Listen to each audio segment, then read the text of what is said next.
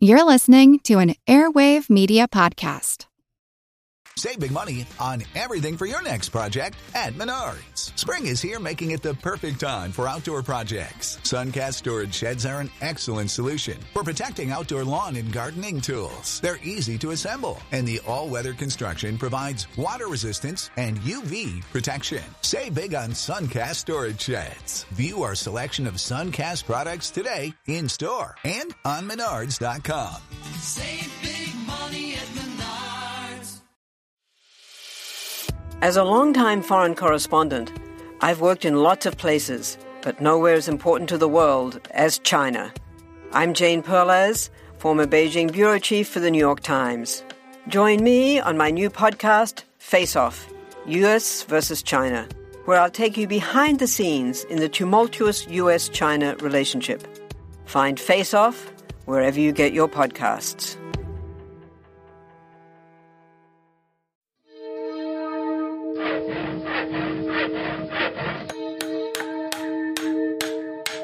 Monster House presents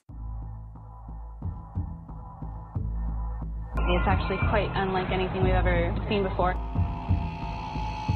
A giant, hairy creature, part ape, part man. In Loch Ness, a 24 mile long bottomless lake in the highlands of Scotland. It's a creature known as the Loch Ness Monster.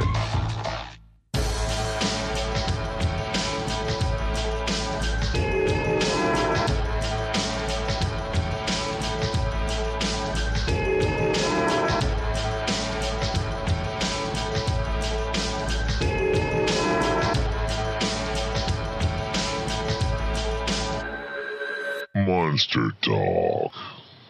Hey there.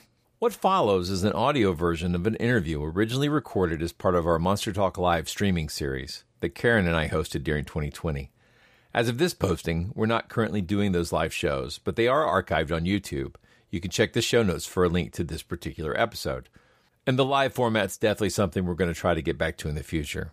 These episodes do not get the normal editing treatment of a traditional Monster Talk, and because of the variety of issues that happen during live recordings, the audio quality may be wildly varied, and you should assume there will be some not safe for work content, so I'm posting all these as explicit just in case.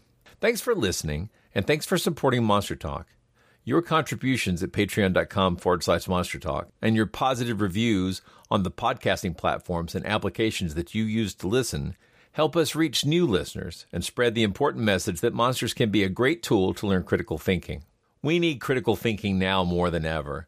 Monster Talk is hosted by me, Blake Smith, and my co host, Dr. Karen Stollznow. If you enjoy this show, please check out our deep catalog of fascinating interviews with experts about psychology, sociology, anthropology, folklore, religion, and more. Monster Talk. Uh, All right. Hi, everyone. Thanks for joining us. Absolutely. Welcome to Monster Talk Live. Is this our fourth Yeah, episode? It feels It like is our fourth. We've been doing this for a month already, which says a lot about how long we've been quarantining. I And a- I've been quarantining maybe two weeks even prior to that. And as an exercise in procrastination, I still have not posted our previous episodes on YouTube, but I'm going to. I'm going to. It's really going to happen. I believe it will happen this week, barring unforeseen horrors, which Or the world seems full. now that you've already done it, and then Oh yeah, yeah. If, it. if you can't see it, it's probably something wrong on your end. Yes. Uh, well, good to see you anyway. So it's Sunday, April the 12th. And uh, yeah, we're still doing this because we're still quarantining. And I don't know if anyone's here yet. I still, I'm not seeing anyone in the chat room. Normally, we've got people coming through and saying hi. Maybe um, they've forgotten already. Let me. Well, I don't think so. But in fact, well, you know, this is real live, and we're clearly using the same level of technology that the um, Oh, here we go. Network TV is. In comments. Awesome. Hey, there we go. Cool. Yeah, like I said, there'd be a delay, but that's all right. So, um, Good evening. yeah, good Thank you, evening. William. This is going to be fun. We, we've got a, a, you know, in, in this time when a lot of us are stuck at home with um, limited access to our old, old lives. Um, this will be a fun Alcohol. look. Oh, yeah, by the way, yes, happy Easter. Yeah. Um, Happy Easter, everyone. Yeah, yeah. We can still say that even if we don't practice. oh yeah. I mean, I I, It's a big I don't practice all anyway. of the cultural stuff, but I certainly have Practice candy. I have candy exactly. Yeah. we had a rainy Easter Hi, here, everyone. lots of good stuff. We've had a snowy Easter. Yeah, Really? can't believe it. Snowing in April. Yeah, it's been snowing all day. It hasn't really built up, but it has been snowing. So that's Yeah. Oh, uh, so again, um, for people who want to support the show, we are on monstertalk.org uh, dot org, and we are at patreon.com forward slash monster talk. And we're at Facebook. Just look up the word monster talk, all one word. You'll find us. And if you're watching this on the live stream, uh, feel free to post questions. We'll try to get to those. Tonight, we've got Yeah. a really fun guest, a repeat guest, friend of the show, Jerry Yes. Drake. I think he's Uh, been on. This is probably his third time or fourth. Yeah, third or fourth. Yeah, so he's getting up there. Yeah. So, um, are you ready to? We're going to be talking about um, a couple of things. Uh, Well, we'll Yeah. introduce Jerry, but the we're going to be talking about uh, Black Eyed Kids and the Aurora UFO, uh, uh, which was part of the um, uh, the Great Airship flap of the late 1800s. So, Yeah, let's, wasn't it the, the very first uh, UFO sighting yeah, in that let's area? let's bring in Jerry. You ready? Let's do that. I'm ready. Debug the Easter bunnies. My grandkids get off my back. Hi, Jerry. Hello, how are you? Good. How are you doing? I'm good. And uh, since nobody's counting, this is my seventh appearance on Monster Seventh. Talk. We were Oh. definitely not counting. All So, fourth, third, fourth, fifth, sixth, seventh. we're coming to us live from a Barnes and Noble. it Looks like. So, Yeah, this is a Barnes Yeah, yeah. This uh, this is the uh, most terrifying and cursed uh, Barnes and Noble in America, by the way. Mm. So uh, this is this is my home study in Pennsylvania slash currently my office, workout room, conference center. We're trying to keep everything contained to one room during COVID. So yeah, Yeah, yeah. Yeah. Oh, So well, very cool to have you back on again. And so uh, this this episode is the Tex Files. text And file. We're going to be talking with you about uh, two investigations that you've conducted in Texas. So when were you in Texas? You used to live I, there? I am from Texas. No, I Oh. was I was born in Texas in 1974, out near Okay. Lubbock. And uh, We've been to uh, Lubbock. grew up there. You've been to Lubbock? Wow. we have, yeah. Uh, You better tell the legend story. did you turn the light out when you left? But- no, but you know, we uh, we, well, actually, we have an upcoming guest that we'll be talking all about Lubbock really soon. Oh, so oh okay, yeah, great. yeah, I think I might know who that guest is. So there you Yeah. go. Um, very likely. Probably do. Uh, yeah. um, yeah, so I grew up in Texas, uh, lived the early part of my life out near Lubbock in the middle of nowhere. And then my parents moved to Dallas uh, in 1979. And I went to school there, met my wife there. And uh, we, we met in high school, well, late high school, and started doing these uh, sort of investigations together. This was the thing we had in common. On one of the episodes, I talked about the Goatman's Bridge, which has now been made famous by the, the Ghost Adventures crew uh, Vicky and I, that was our first investigation What was that? together. Yeah. What's that? Oh, oh, bro, no, bro, no, bro. Uh, yeah. Um, and we we investigated every major thing in Texas uh, over the years that we lived there, and uh, we moved to Washington D.C. in two thousand in uh, 19, 2008. It's been a while, Okay. and we've been up here in Pennsylvania. We we have a place in D.C. and a place here in Penn and York County is probably one of it's considered one of America's sort of hotspots for the paranormal. That's one of the reasons we we moved here. So this is just deep in lore. In fact, we were out investigating a spot yesterday. So, uh, but Mhm. we probably have enough investigations to actually sit down and fill a book on Texas, and a lot of them Oh, we sure. did before the internet and before the History Channel became the Paranormal Channel. Before So- the internet, Jerry. How is that possible? Uh, we're old. Well, no. How how could you? Like How could, been around how could you research anything before Wikipedia? so they had this they had this machine at the library and it, and it had you put these big reels of microfilm on it and you turned them and looked at old newspapers for 14 15 hours at a time We have Oh, done that yeah, too. so most of the research i'm going to talk about tonight was actually done that way back in the old days by just going to the university library and and going through old old files looking for creepy stuff charles ford style Yep. That's a, a, great way to do it. I mean, we've certainly I think solved some mysteries that way by going back that far, and a lot of that information still isn't online yet. So yep. uh, it's fun to do that in a library. We watched uh, "Scary Stories to Tell in the Dark." With, uh, I nice. watched that with the kids the other night, which was fun. And mm-hmm. there's a point in the story where I paused and I said to kids, "If you were in this movie, if you were having this happen to you, we're at the point now where we know what the mystery is." what would you do next? And they just mm-hmm. sort of stared at me. I, I, I, don't think they got where I was going with this. I said, what would happen next is research. You need to go to the library.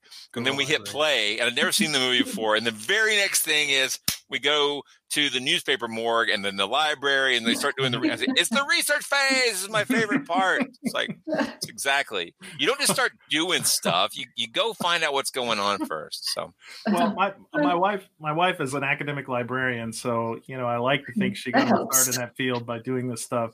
I just mm-hmm. somebody asked me one time what I what I wish my uh, if I could have a superpower. The superpower I mm-hmm. would like is to be able to do things via montage. Like, oh yeah, my do, god, I want to yes. do all the research.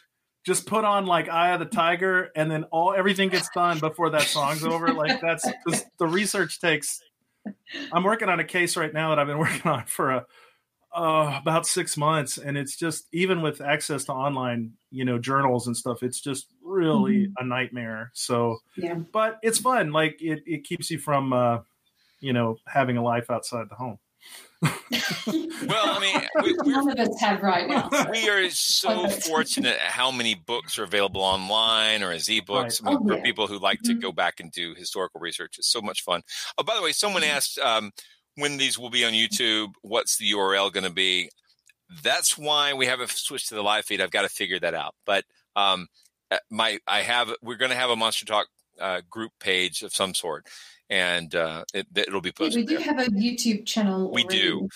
Um, um, so I guess we can connect it to that. We'll, yeah. figure it out soon. So it's and been around a while. Hi Jerry too. Oh hey, it's Jerry. So yeah, some fans through. Oh hey. So which which story should we start with then? Because they're both really cool stories. They are. Well, can we start with Black Eyed Kids because that is short? And and I and I think you guys will like where it's going because this involved a lot of library research using the TV guide. Mm. So that might be a little. We already had someone say that, uh, that, that that's their favorite band, so I think they're confusing them with the Black Eyed Peas. But... The Black Eyed Peas, yeah. hey, uh, yeah, I had that song stuck in my head when I was going through these notes today. One of the things I love is that this this thing blew up like crazy. Like everything is Black Eyed Kids now. It's like Slender Man, you know, where it's yeah, it's gotten into everything, and they've made movies about it. But it actually started in Abilene, Texas, really when? early. When did it? The first posting about Black Eyed Kids was August twenty eighth, nineteen ninety seven, and it showed okay. up on a um, a guy named. I, I made a few notes out of my old notebook, so if you see me looking over here, that's what I'm looking at. The guy's name who originated the Black Eyed Kids was a guy named Brian Bethel, and he wrote for the local paper and most of the sources call him a newspaper reporter. Uh, maybe he actually wrote like spiritual a spiritualist column for the local Abilene paper, and really? he spent a lot of yeah yeah he didn't really do straight journalism. I think he eventually went on to do more straight journalism. I mean, he's still around. He gets interviewed about the Black Eyed Kids all the time. I mean, the most yeah. recent one was yeah. uh, uh, just a couple of years ago, but the original uh, posting uh, showed up on the old uh, Alt Ghost Stories uh, uh, listserv in '97, mm-hmm. and that's actually where I saw it back in the day. Now, I hung. I remember, but, but what's what's listserv, Jerry? I don't know what listserv. I mean, so yeah, true enough. We should probably do that. So before the internet, uh, if you wanted to talk to your friends on a computer, you bought a Commodore 64, or if you were real fancy, an IBM PC, which cost about as much as you know a car and a college education today. Uh, and you bought a modem, and you told your mom not to call grandma for three hours, right. and you plugged the modem into this box, and yeah. you dialed a number, and you could call in, and you would post on the the internet, the, the, the bulletin board, um, as in BBS bulletin board system, your question or your comment or your story, and then you would log out and wait three or four days, and then log back in, and uh, people would uh, people would answer you. So it was really kind of cool because you had to be a little sophisticated to use the machine. And then um, you couldn't really do the the toxic internet thing because it took so g damn long to get logged into it. So it was always very friendly. So when the early internet was born, those bulletin boards sort of got migrated into these listservs, which was a place where you could post something in this sort of large running forum. Yeah. Sorry, I'm then answering you the would, questions yeah. that are coming. Go ahead. I want to I want to comment that um, it was interesting because things were posted in a historically threaded behavior. Like Yes. so you didn't have an algorithm moving people's posts around and telling you this is what you'll be most interested in. Yes. You could just you could just read things in the order they were posted and I swear it kind of made sense. and a bunch of librarians and the Yahoo search engine actually launched a project to try to index all those with with metadata. Yeah. And uh, when I was working, I had I had just got a uh, uh, I just got a job at the University of Texas at Dallas as the circulation librarian. It was my first job right out of undergraduate school, and uh, uh, one of the things I did all day while I was waiting for people to come up and check out books was do paranormal research on the on the school's high speed internet. Like you and do. Then, uh, yeah, because we had dial up, cable dial up at home, and work on Y2K. So that was sort of how I spent my whole day. And uh, I hung out a lot on the uh, on these ghost stories, alt magick, all the good ones. And there was a subreddit or a subreddit, we call it that now. There was a sub forum there uh, for ghost stories of Texas. And the main ghost stories thread, this guy uh, had posted the black eyed uh, kids um, story. I remember reading it. I, I know that is not a fiction, but I don't remember thinking about it until a, uh, a few years later and going back to it. And I think a couple of other people have found that posting. I, I think it still shows up on the internet, but that's where he told his original uh, Black Eyed Kid story. So, uh, flash forward a few years, and all this stuff gets very popular. And I was like, you know, I remember that thing. I I remember people talking about it, and I also had a vague memory in my head of sort of creatures with black eyes sort of being in the zeitgeist in the late 90s and I never could quite put my finger on it. And when I moved to Austin a few years later, just a couple of years later, it was actually in after Y2K, uh, after we got all that stuff settled, I got a job as a historian. I was transitioning into what became my professional career and was doing archival and metadata work and all that stuff. Uh, still very young, and I had to go out and do a speaking engagement in Abilene, which is where um, uh, this took place, which is where Brian was at. And I thought, you know what? I got nothing to do. Uh, Abilene is Bible Belt Baptist country, so the bars all close at six thirty. So I can go eat dinner at, you know, Olive Garden and drink some wine, and then wander around downtown Abilene, which is exactly what I did. And I found the spot. Uh, he claimed in the original story that he had to pay his uh, internet bill. Uh, Yeah. And in those days, you know, you got internet from in every fly by night was an internet provider, and his internet provider was called Camelot Communications. Found the spot where it was. It's where AT and T is now in downtown Abilene, uh, next door to the Paramount Theater, which is a historic theater, which has got an interesting uh, backstory. And then he said he pulled into the parking lot across the street.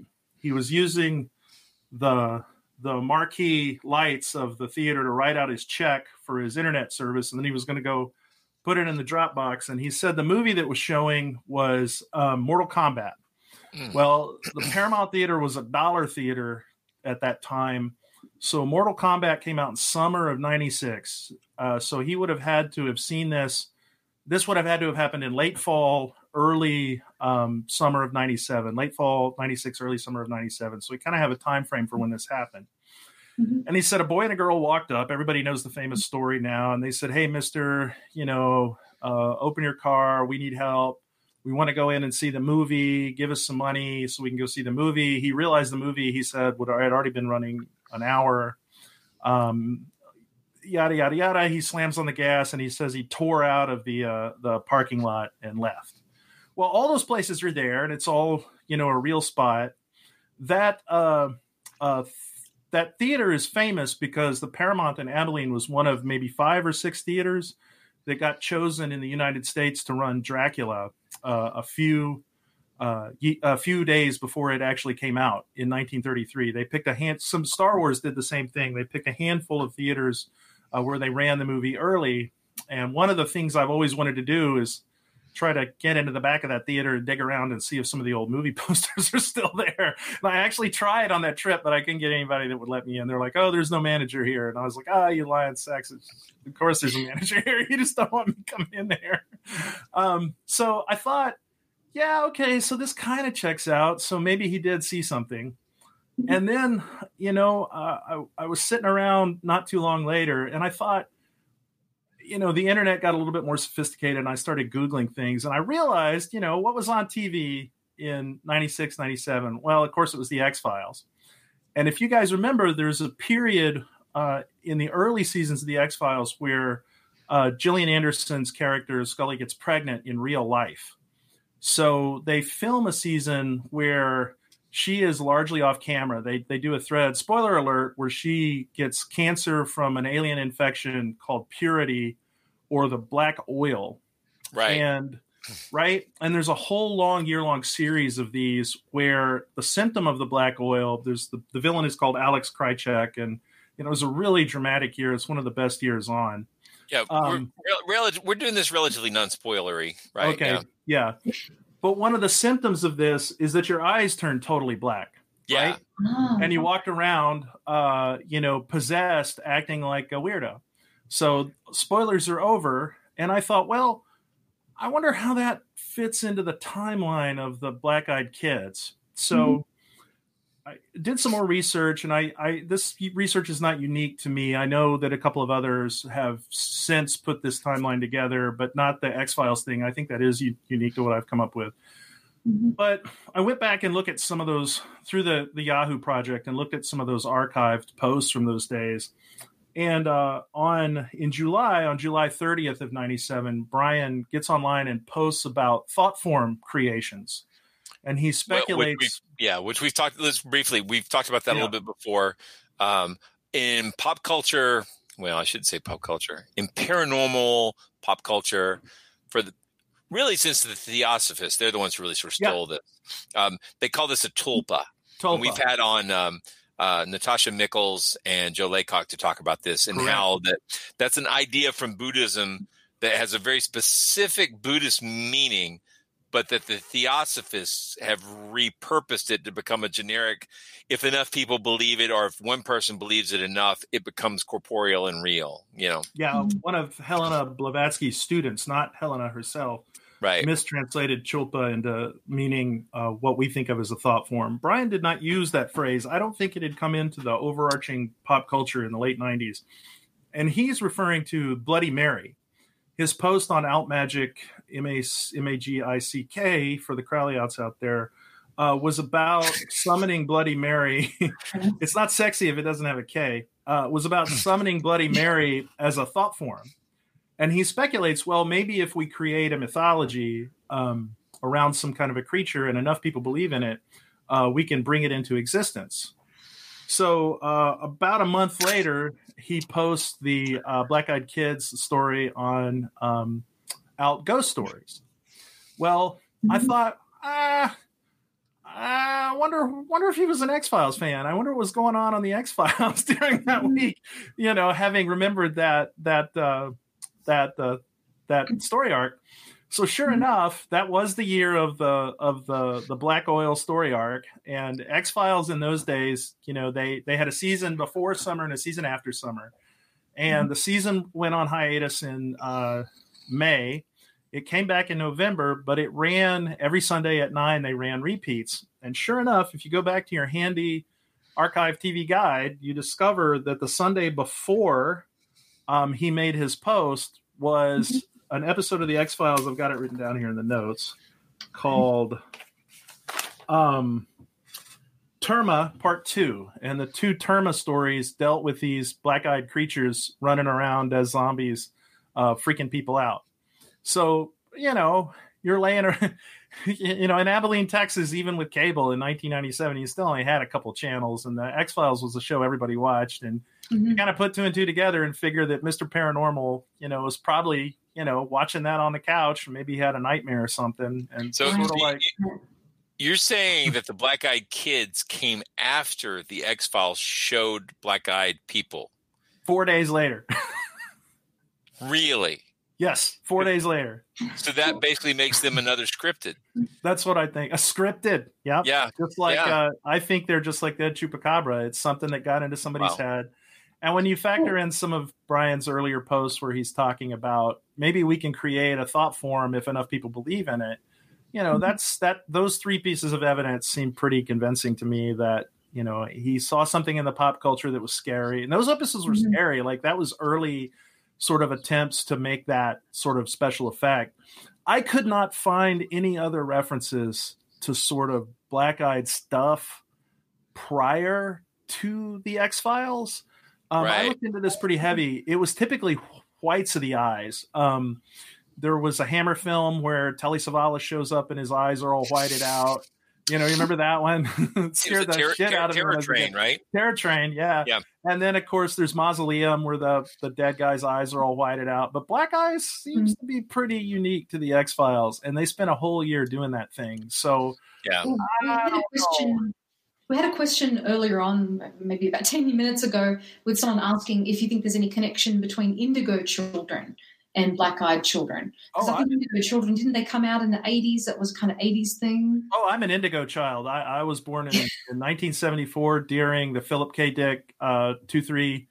Uh, uh, you know, awakening. yeah, I was born right right the day that happened. Uh, I have a high IQ and I've got uh, B negative blood, so I'm an Indigo child. There you go with, with black eyes. And I, I don't have black eyes. I have hazel colored eyes and no hair. So I, I do not think the black eyed kids are connected to indigo children. I've not seen that in a mythology. Um, I've been researching black eyed kids for a long time because I'm kind of documenting the explosion of the folklore.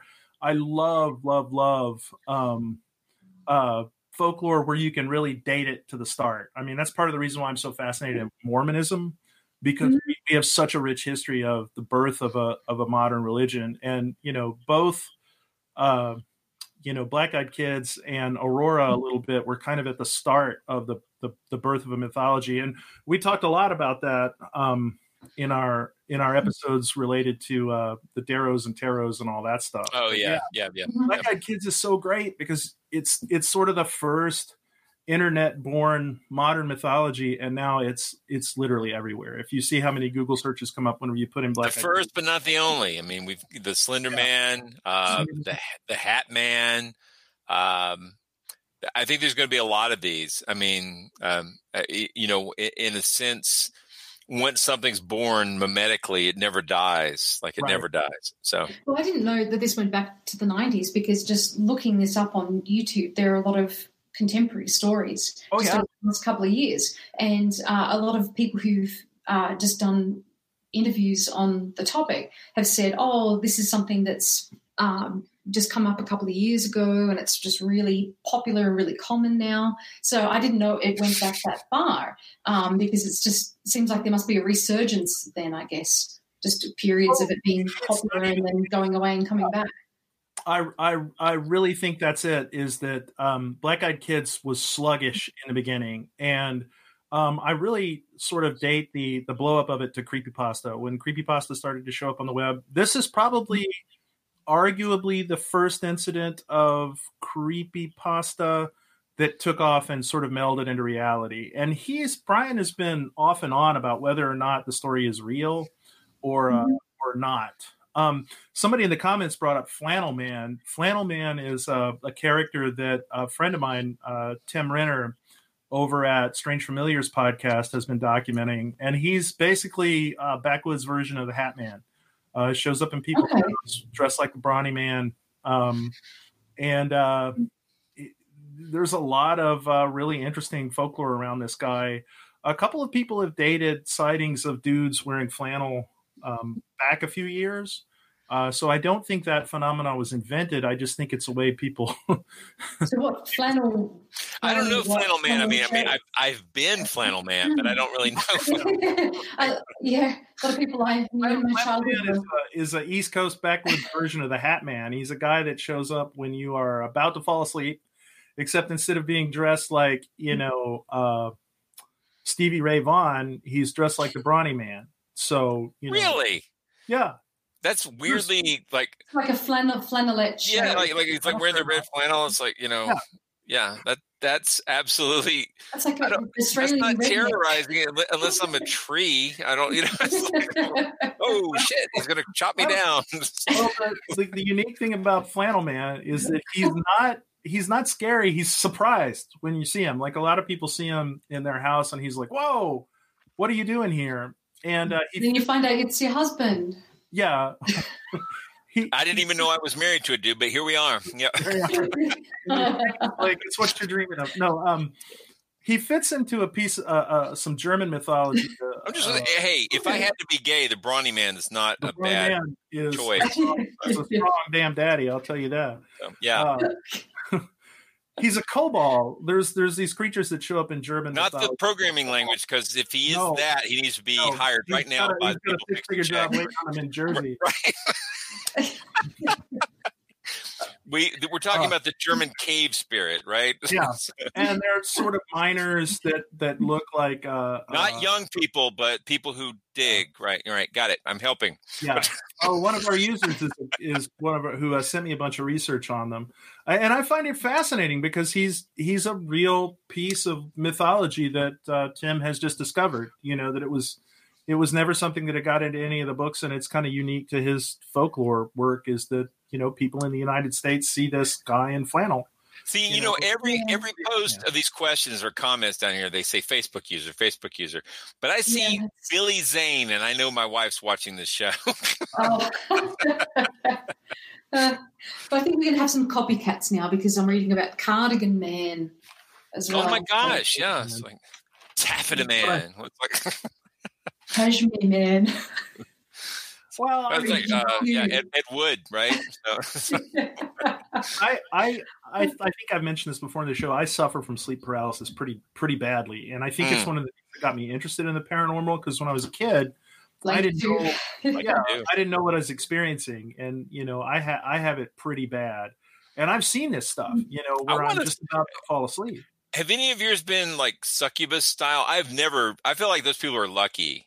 Like you know, it was like, it was like, like no, what I always see is the same friggin' thing. Is it's I'm I'm I'm waking up from sleep and I can't move, and I always have the same feeling as I think I've died. You know, I've I've had a hundred of these things, and I always think, well, I, I'm dead now, and this is the last couple of minutes before I expire, and I will see just a black form in the room, and Yeah. it sort of has the vague look of sort of the witch with the hat on, sort of look. Okay.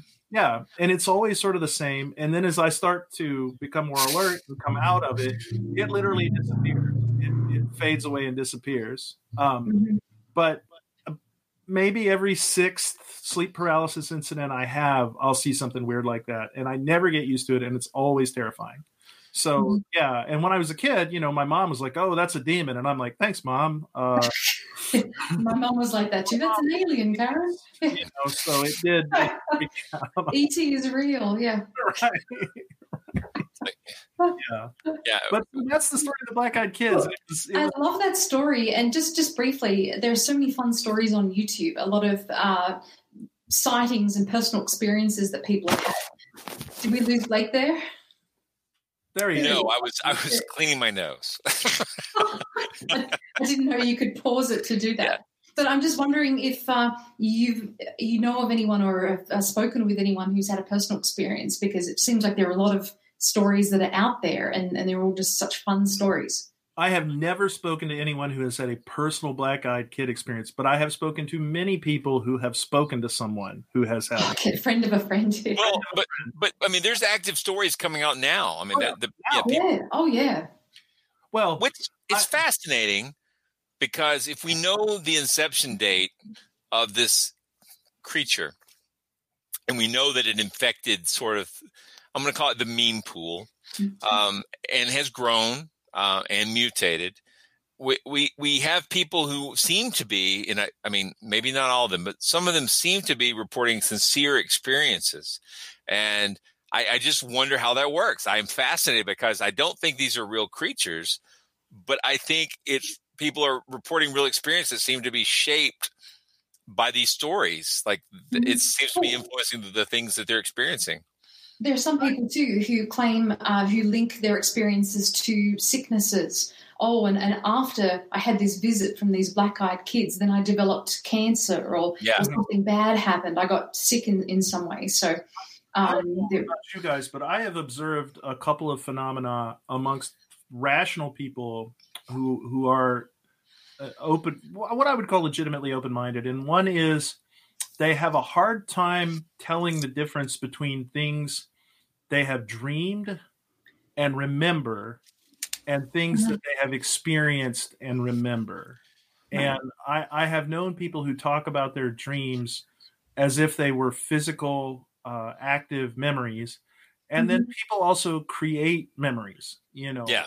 we uh, Joe Nickell has observed that where people will tell a story in 1968, and then when they're telling it in 1998, it's completely different. You know, memory. Um, Memory uh, mutates. That's real, right? Yeah. because you don't. We now know the way the memory works is you don't remember the original incident. You remember the last time you remember it. Yeah. So you're sort of rewriting your hard disk every single time. So I think very honest people um, create memories and create thoughts. Yeah, um, this is memory. Exactly. Yeah. It's it's it's got to be refreshed, and when you recall it, even if you don't say it out loud, you're changing the memory. And we, Karen and I talked about this. I I was remembering a a, very powerful paranormal experience that I had. It turned out to be not paranormal, but it doesn't matter.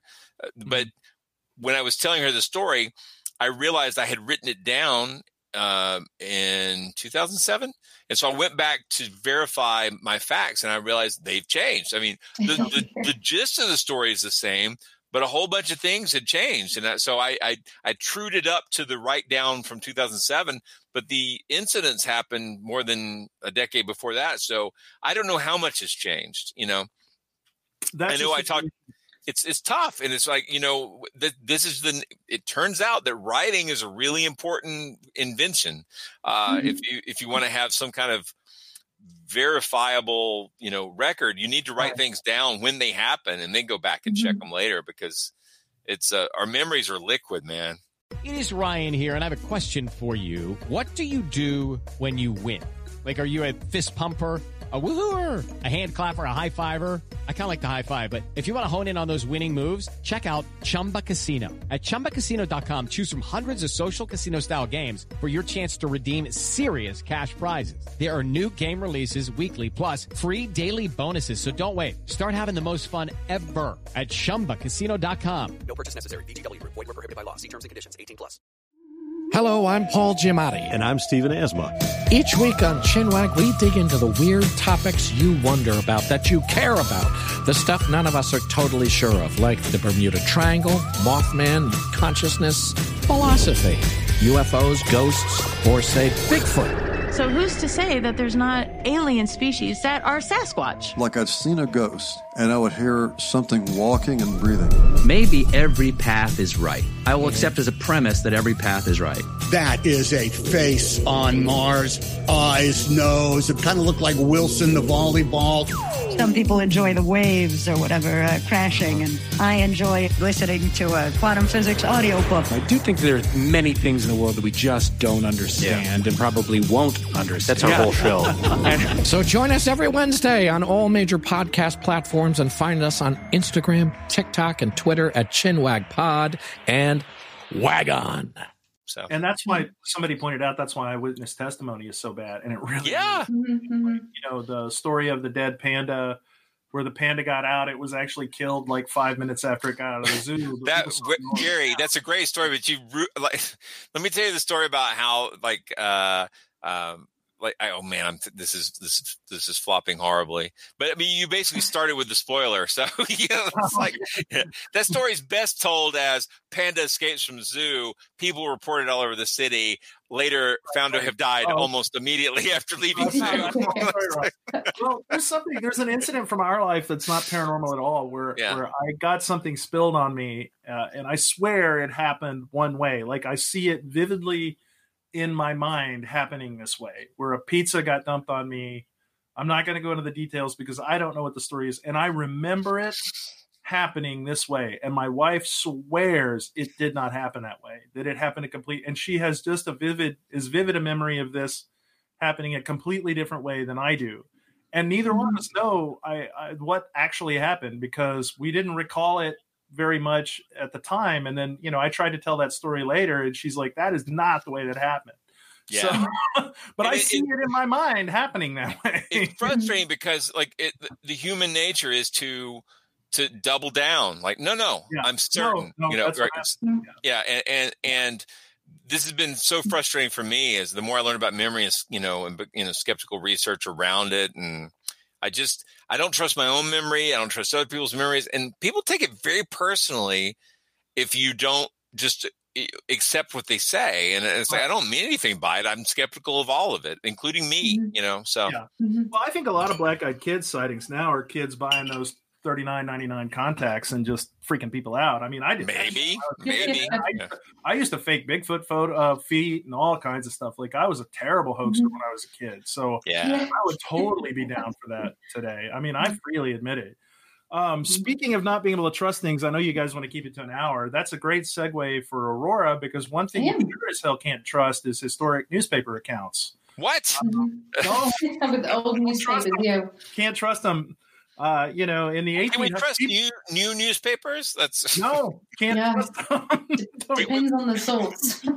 yeah before we even start the story i would say it's important to remember and that's what we tried to talk about in our our recent episode on on newspaper stories Mm-hmm. you you need to bring to the paper or anything your own critical thinking skills you know Mhm. who benefits you know who where are the sources all this stuff matters but age of the source.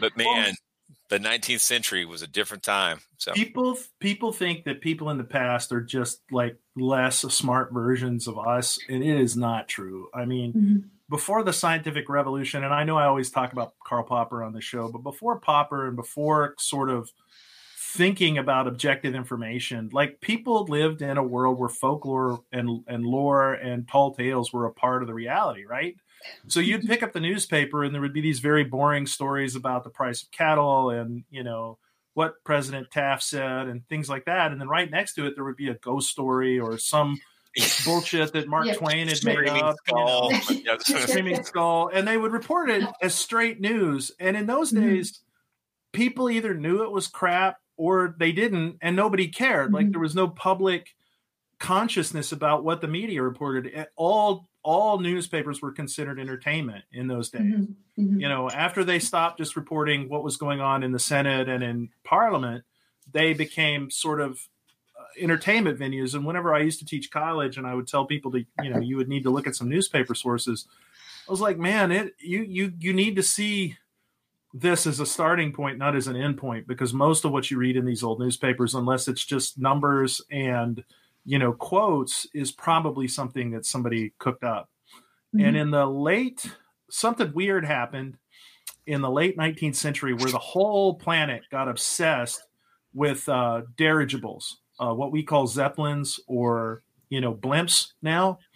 Uh, In in the middle 1850s, a French guy invented the first pilotable dirigible, which was a hydrogen gas filled um, vapor barrier, what they call a vapor barrier now, or a balloon that had a, a motor on the bottom, a steam powered motor, and it could it could fly through the air and change directions just like a ship sailing through the air. And by the 1890s, this was the next big thing. Like this, you know, was a new technology that everybody was talking about. You know, jason next um, it's the thing you know yeah. is coming you You're know it's coming. it. Right yeah and von Zeppelin in 1890 had capitalized the company at a hundred thousand Deutschmarks to build a, a pilotable dirigible, and in um, ooh how much I'll is that in real money real money in modern a hundred thousand Deutschmarks in modern money was probably close to half a billion dollars. Like that's some serious cash back in those days, you know. And uh, a great a great book came out in 1886. If you've never read it, it's called Robur Le Conquérant,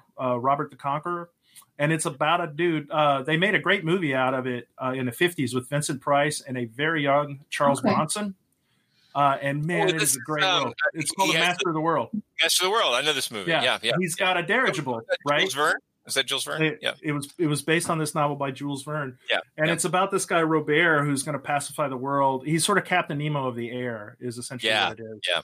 So this is a bestseller. It's all in the zeitgeist and everything, and you know you've got all these people racing to build these dirigibles, and they're so the world gets balloon crazy. This is one of those things we've just completely forgotten about, and so mm-hmm. people start to see them.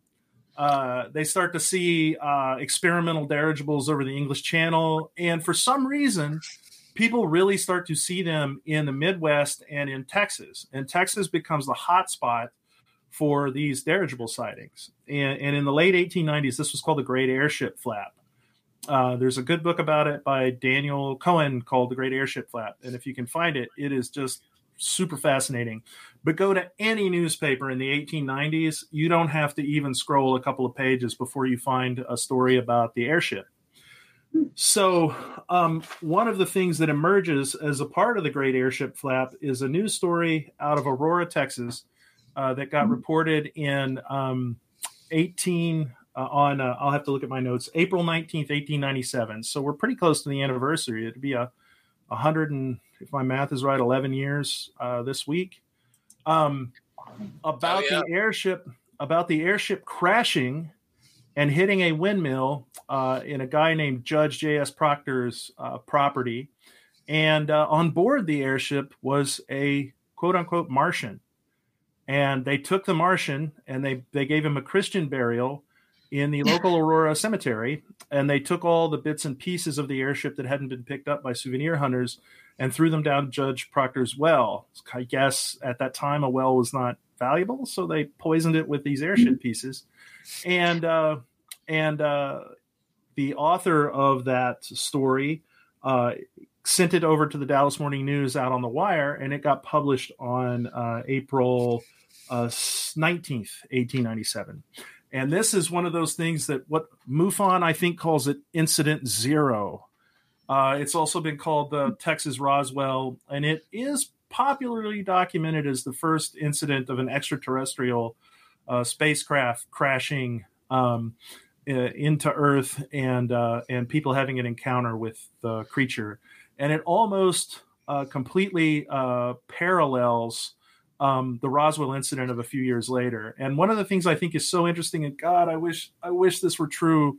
The guy who covered up, who came up with the UFO stuff from Roswell, was a dude from Texas. So I kind of wonder, oh God, was he? Did he have that? Did he remember that from his childhood? It would be so cool if he did, you know. But yeah, um, this is, I guess, area zero or whatever. And uh, people forgot about it. They had a good laugh. Uh, it was one of hundreds of uh, airship stories that uh, that were published. Um, Aurora at that time was a dying community. The railroad had Yeah. passed it by. Today, it is a kind of a tidy suburb of uh, of Fort Worth. Uh, when, it's worth when Vicky, it's worth it's worth mentioning that even though we think about this as being well, this is in the before the turn of the century. This is you know the the 1800s, but they had um, the national uh, telegraph system. It was Oh, yes. possible for things to go viral back then, which is you Oh, know, they, didn't, they didn't call it going viral, but that's really important. So Um, uh, I, I- flash forward to the murder mystery. I'm actually working on a murder mystery right now that's been unsolved for a hundred years this year, and I've actually solved the damn thing and have the documentary evidence to prove it. Teaser, teaser. and uh, my 100%. publish my publisher is yelling at me probably through this Facebook thing to be writing that book tonight instead of talking to you guys. But um, that story went worldwide for six months. It got picked up in Germany, Australia, in and it had to be going out over packet mail and telegraph because you know a pretty white girl gets murdered and um, the murder is unsolved has always been popular news. And i mean you know it happened in early july. It was showing up in august in sydney. So you know this things went viral you know in those days and because of the telegraph service uh, telegraphers like to pull people's legs and a lot of early stories uh, it's were right there in the word. by- Telegrapher. Yeah. Yeah, yeah. telegrapher. um, they would make extra money by by by making up bullshit and sending it into the papers, and that's well documented. I mean, Thomas Edison did that. He was a telegrapher whenever he was a kid, and you know, Uh, he used his skills to get ahead of other inventors by listening in on their on their telegraph messages. So That's shocking. you know that's shocking that Edison would would do something that that in that that controversial yet so And with successful. electricity, right? Exactly. yeah. right, right. So what's what's fun about this story is it uh, it it comes out. Everybody's like, oh, how could he possibly know about you know men from Mars and all that stuff?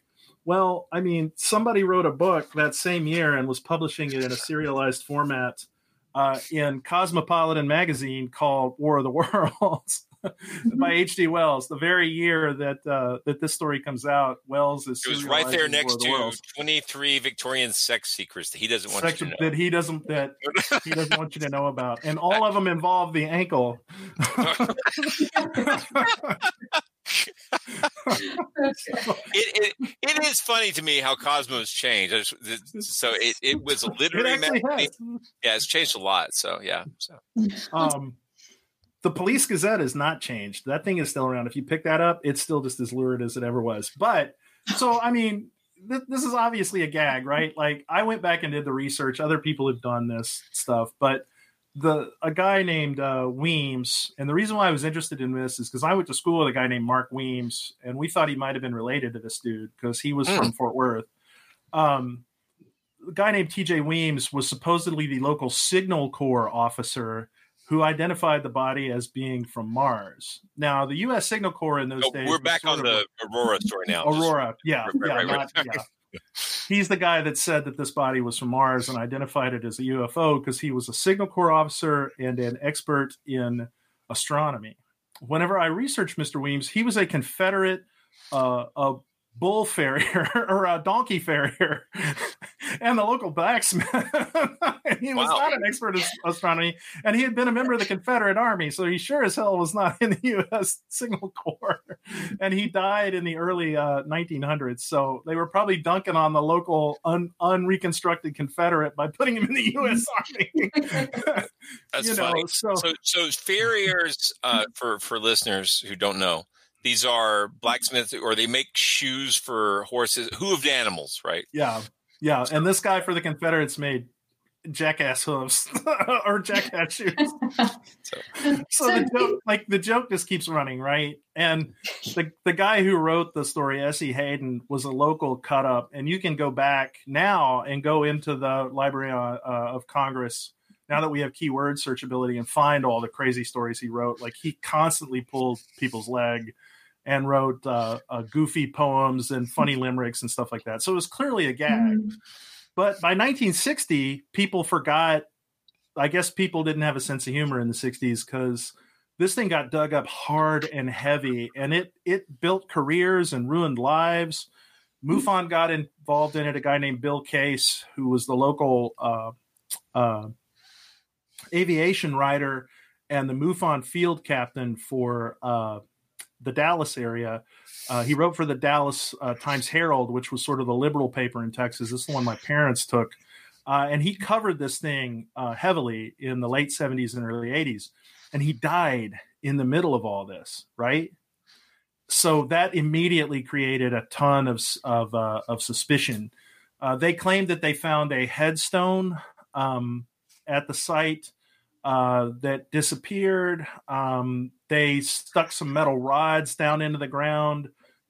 The local police came and arrested everybody, and it became very controversial. in the community at that time in the early 80s was a retirement community, an old farming community, very religious, very superstitious, and they didn't want anything to do with this stuff. So they shut it all down.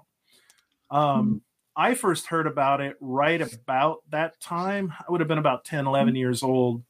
Uh, and every year, probably to the present day, around Halloween in Dallas, they run a story about it. They put the spooky music on. Did an alien crash at, you know, Aurora, Texas? And Uh-huh. when I got my first, uh, whenever I got into college and got my first paycheck, um, the first two cases I wanted to investigate was the crash at Aurora and the murders up in Texarkana. So we can maybe talk about Texarkana later because that's a cool case, the killings there. But Vicky and I headed out. We went to Aurora and we did the one thing every investigator needs to do when they re- research a case. We took a lot of pictures.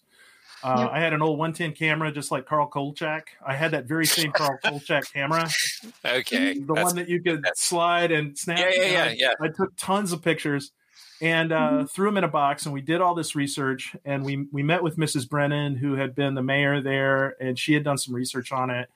We did the old reel to reel archives. We found the exact spot where the uh, where Judge Proctor had his windmill that supposedly crashed, and I want to say something about that in a minute. Um, using um, Bill Case's notes in the paper and his maps and the old land grant maps uh, from the area, and we basically called it a day. Then in 2005, the History Channel runs a uh, a special on it, and we're like, oh, this will be fun. You know this will be old home week. We'll put this on. You know we were living in in texas at the time we put it on and they showed a gravestone for the spaceman that we did not see in 1993 and you know we went through our stuff and we dug out our pictures and it's like you know lion sons of bitches there was no gravestone there we have pictures of this exact spot so it was like ah so this is just this is just mufon being mufon right so we we put it all in the drawer then 2008, the sequel show to UFO Files. Let me get the name for you because this one's still this one's still online. UFO Hunters comes out, and they say, "Aha! We found Judge, Judge Proctor's well, and Right. we're gonna we're gonna dig it up." Yep. Yep. Yep. I saw that. So Vic and I get on the thing, and we're like, "There was no well there. We found the exact spot that they investigated in the 60s and 70s that the old timers remembered being the spot, and there was Mhm. it was an empty field. There wasn't a damn thing there." So they show this well house backed up against this property that's clearly built in the 50s. And they they take they take the well house off and they find a slab with a 1947 date on it. And then below it is a, a straight up bucket well, um, which is clearly fairly modern. Like I figure the well was built in the 40s, the well house was built in the 50s. That that was not the kind of well anybody from Texas would know this that you put a windmill on. A windmill does not go on a well that has a big ass hole in the ground that you would put a bucket down in. A windmill has to go, you drill a, a hole straight down. My Pipe dad hole, did this right. for years. Mhm. You drill a pipe hole, you drop a pipe in there, and that, Yeah. that creates that pre- that allows for negative pressure and suction. I mean, I had a windmill on the property I grew up on, for God's sake. So, so this is like a this is like a sump well or a septic tank. It's, It's not a even a strange real well. show. You're talking about UFO Yeah. Hunter. That's from Yeah. Bill Birnes. So Bill Yeah. Birnes did UFO magazine, and uh, I think he Yeah. must be like 75 now. But um, yeah, Bill has a lot of fringe ideas. I would say, uh, uh, and I watched that series. I really thought seriously. It came out around the same time as Paranormal Activity, or, or uh, excuse me, uh, Paranormal State. And I, I kept thinking maybe I should do like an episode by episode takedown, like Jason Colavito does.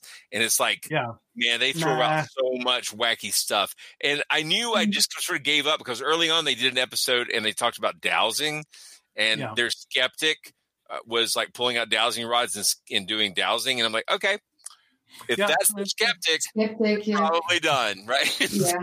Well, because in looking this story Go up on, on YouTube, um, it seems like the cemetery is a place for legend trippers now. A lot of people It- go it in is there. now. So so here's the part of the story I want to tell. So that that spot that is in that show, I can't even verify it was actually on Proctor's property. Like somebody Yeah. probably said it was, but again, we found the exact spot in 1993, and there was nothing there. You could see where there had been a house. You know, they didn't build concrete foundations in that part of Texas in those days. They were all stick built places. We could we could see that, you know, but it wasn't there. There was, and then other people at the time, uh, Ms. Brennan confirmed that there was never that Proctor never had a windmill. That wasn't the kind of work he did. He uh, Mhm. he was he was the local justice of the peace, and he was a buyer. He wasn't a, a cattleman. So why would you invest, you know, a year's income in drilling a well or digging a well uh, for cattle when you didn't really need one? So Mhm. that's neither here nor there. But that that episode is com- a complete uh, case study in the evolution of this legend. Um, and the Wikipedia Mhm. entry is too. Like that Wikipedia entry changes all the time. I wrote some of the early version of it uh, when Wikipedia first showed up, and it was pretty good in the old days. But now people go in and they change it and they try to makes it make it more uh, hoaxy uh, and more fantastical than it ever was. And they've taken everything out about Bill Case and his investigation in the 70s and 80s.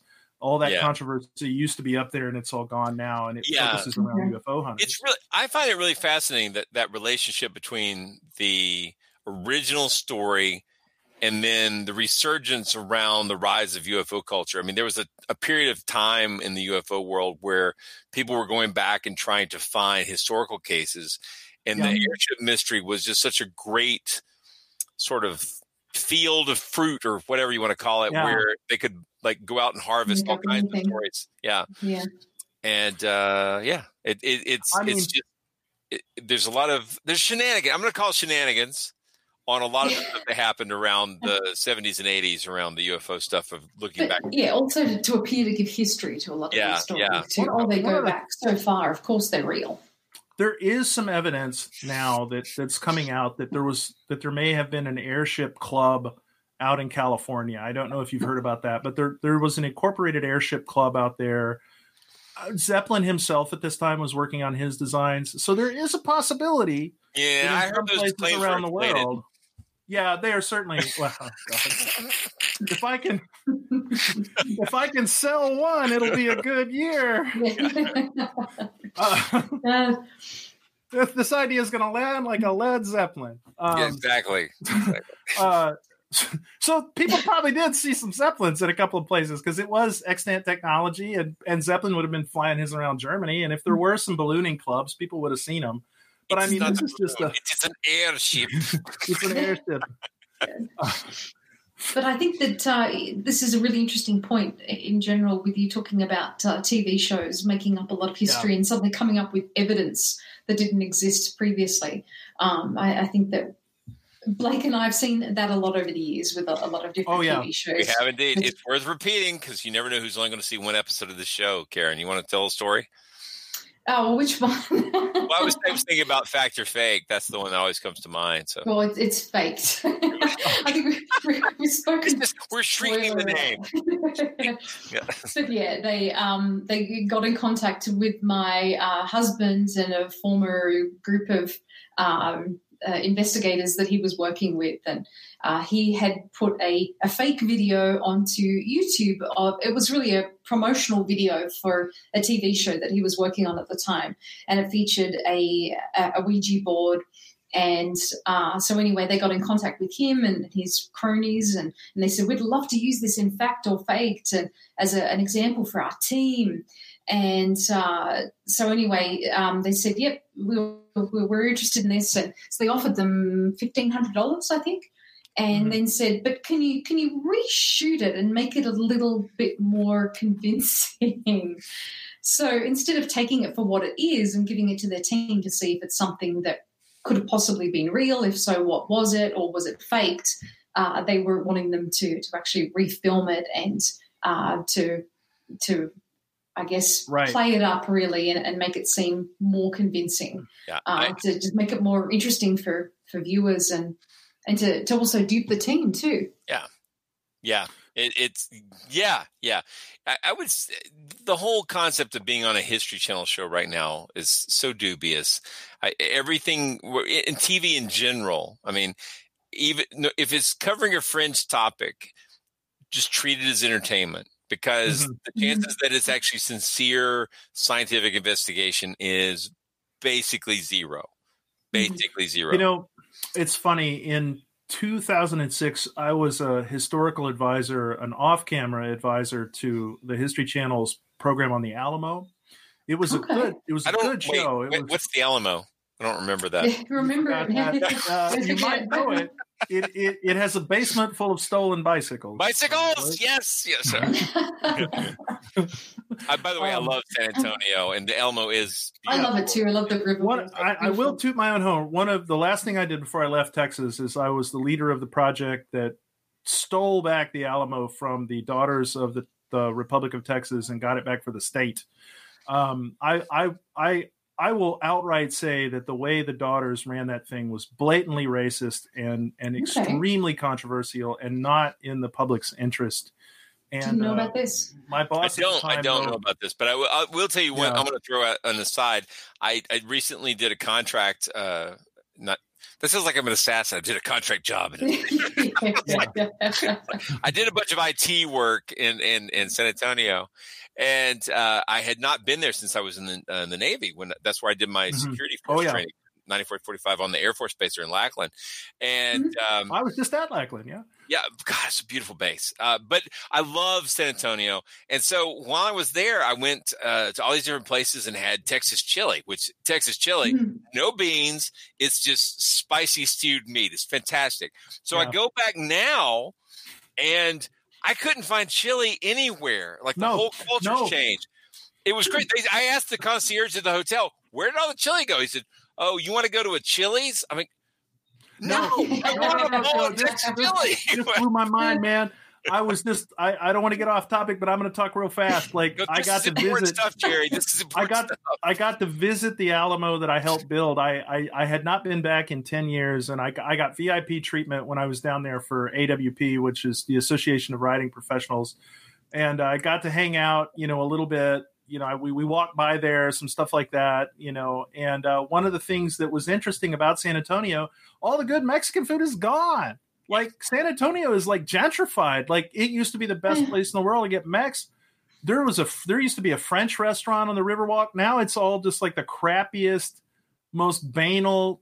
Like it's just it's gone. Well, I mean, the reason why we left Austin is because it turned into L.A. And if you like L.A., I'm sorry, but I didn't want to live in it. And Austin traffic turned into that. terrible. You know, but one of the project was is we grabbed the Alamo back from the daughters and made it representative of uh, of uh, of real Texas history. And it was very exciting, and it was a great project.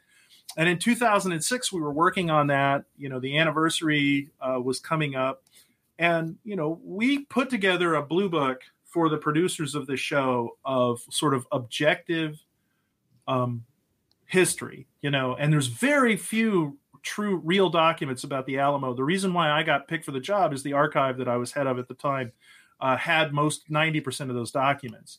So they came in, the producers and directors came in and said, This is the story we want to tell. We spent a year telling them that story was complete bullshit. They told that story anyway. is all they did was use our PhDs and our in our blue book as the as the sort of professional on camera gravitas to tell the bull crap that they that they could have told without us. We were just there to lend diplomas to their stupid friggin' story. And after that, I said I'd never work with these kind of chuckleheads again. We've had experiences like that too with TV, unfortunately. Yeah. Yeah, and this wasn't even paranormal stuff. Like there was no reason. Like the real story is just as interesting as the goofy, you know, story they wanted to tell, which was mostly about how Davy Crockett wasn't really killed and all this Well, stuff. one of our listeners, unfortunately, everybody just says Facebook listeners, so I can't see who talked about the fact that San Antonio is really kind of like the birthplace of chili, and there were the, the chili women of San Antonio is a really important historical Yeah. fact. Uh, these women were like making chili famous, and I just it was heartbreaking to me to see this happen, like that this important cultural history was just gone. Gone. Yeah, and it's really weird. Like it's the Mexican market doesn't have local stuff anymore. It's all Yeah. sort of stuff from Mexico. It's but I mean that's gentrification for you. yeah, it is. Yeah, I have a lot of I've been there for about eight years, but last time I was there, they had lots of great vegetarian restaurants. Right. well, I mean that's the joke, right? I I'm a still, by the way, I still so- love San Antonio. It's great. Yeah, but- still like it. I love it. yeah, so yeah. But my favorite restaurant there is we found like a hippie coffee place that had the great food, and then of course Torchy's Tacos is awesome. Was That was a a food Tacos is awesome. You're absolutely right. yeah, Yeah. that was a food truck down by the lake when we lived in Austin or by the river. Yeah, Yeah. No, we I mean- we went for a drive down that, that area too because that's where uh, you've got the San Antonio Railroad tracks and the story of the, the kids Yes, pushing yes, the bus. yes.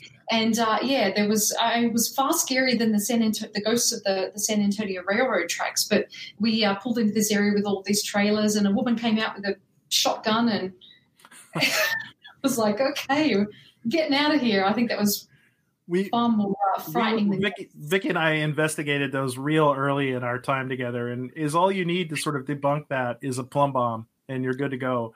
And it is one of the most unusual uh, spots because it truly looks like you are going up a fairly dramatic hill.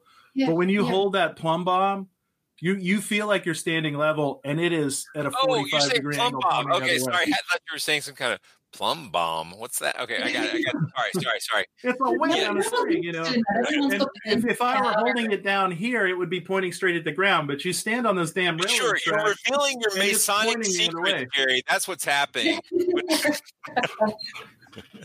Got the. Uh, I, I can It's I a can put it on you.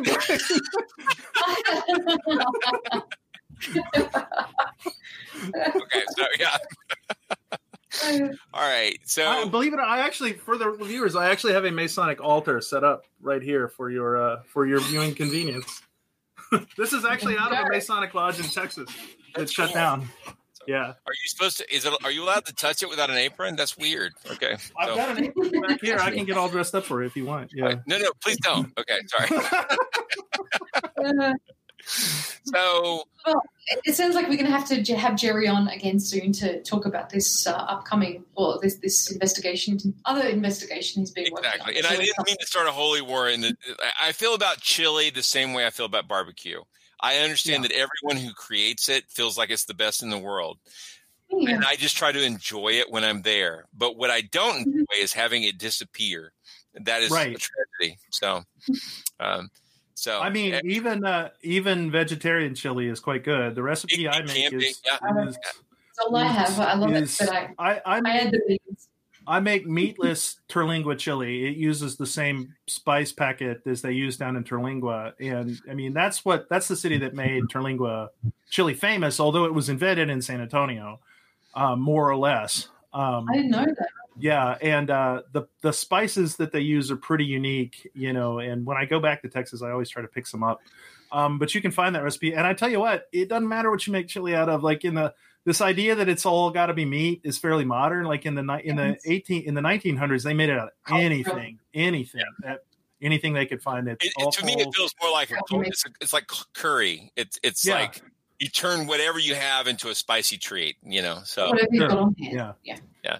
All right, Well, just- Well, so we're gonna wind up. Wow, fun.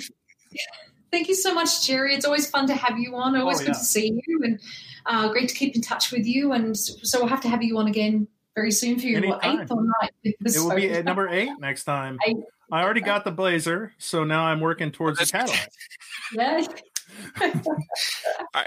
Thank you so much for everybody who tuned in. We really appreciate it. Yeah, thank you for tuning in, and uh, and we'll be back next week. Yeah. and um, yeah, we I think we need to finalize what we're going to be talking about and, and with whom, but uh, we've got more shows lined up for the next month anyway, at least. Yeah, I think we're going to try to squeeze Skinwalker Ranch into an hour. That'll be fun. So we'll see how that goes. So, The, the, new, the new TV show. Yeah. yeah, the new TV show. We should clarify. So, Yeah. all right, I'm going to go ahead and sign off. I'm going to click the button, and then we'll have a few seconds where we talk like we're on an old sitcom, and then eventually Yeah. it'll, it'll end. So, good night, guys. Monster Dog. You've been listening to a podcast version of Monster Talk Live, a special feature that we recorded during 2020. Links to the video version of these episodes are in the show notes. Please like and subscribe to our YouTube channel, and we'll work to continue to provide good content there, including more streaming events in the future. Monster Talk is a listener supported program, and your subscription at patreon.com forward slash monster talk sustains us during these difficult times. Thank you for your support and for your positive reviews. I'm Blake Smith, and along with my co host Karen Stollznow, we ask you to join us in being the voice of reason and science in a world that's perilous with nonsense, superstition, and dangerous misinformation. Shine your lights, everyone. Even a flickering candle can be seen for miles in the darkness. And together, we are stronger.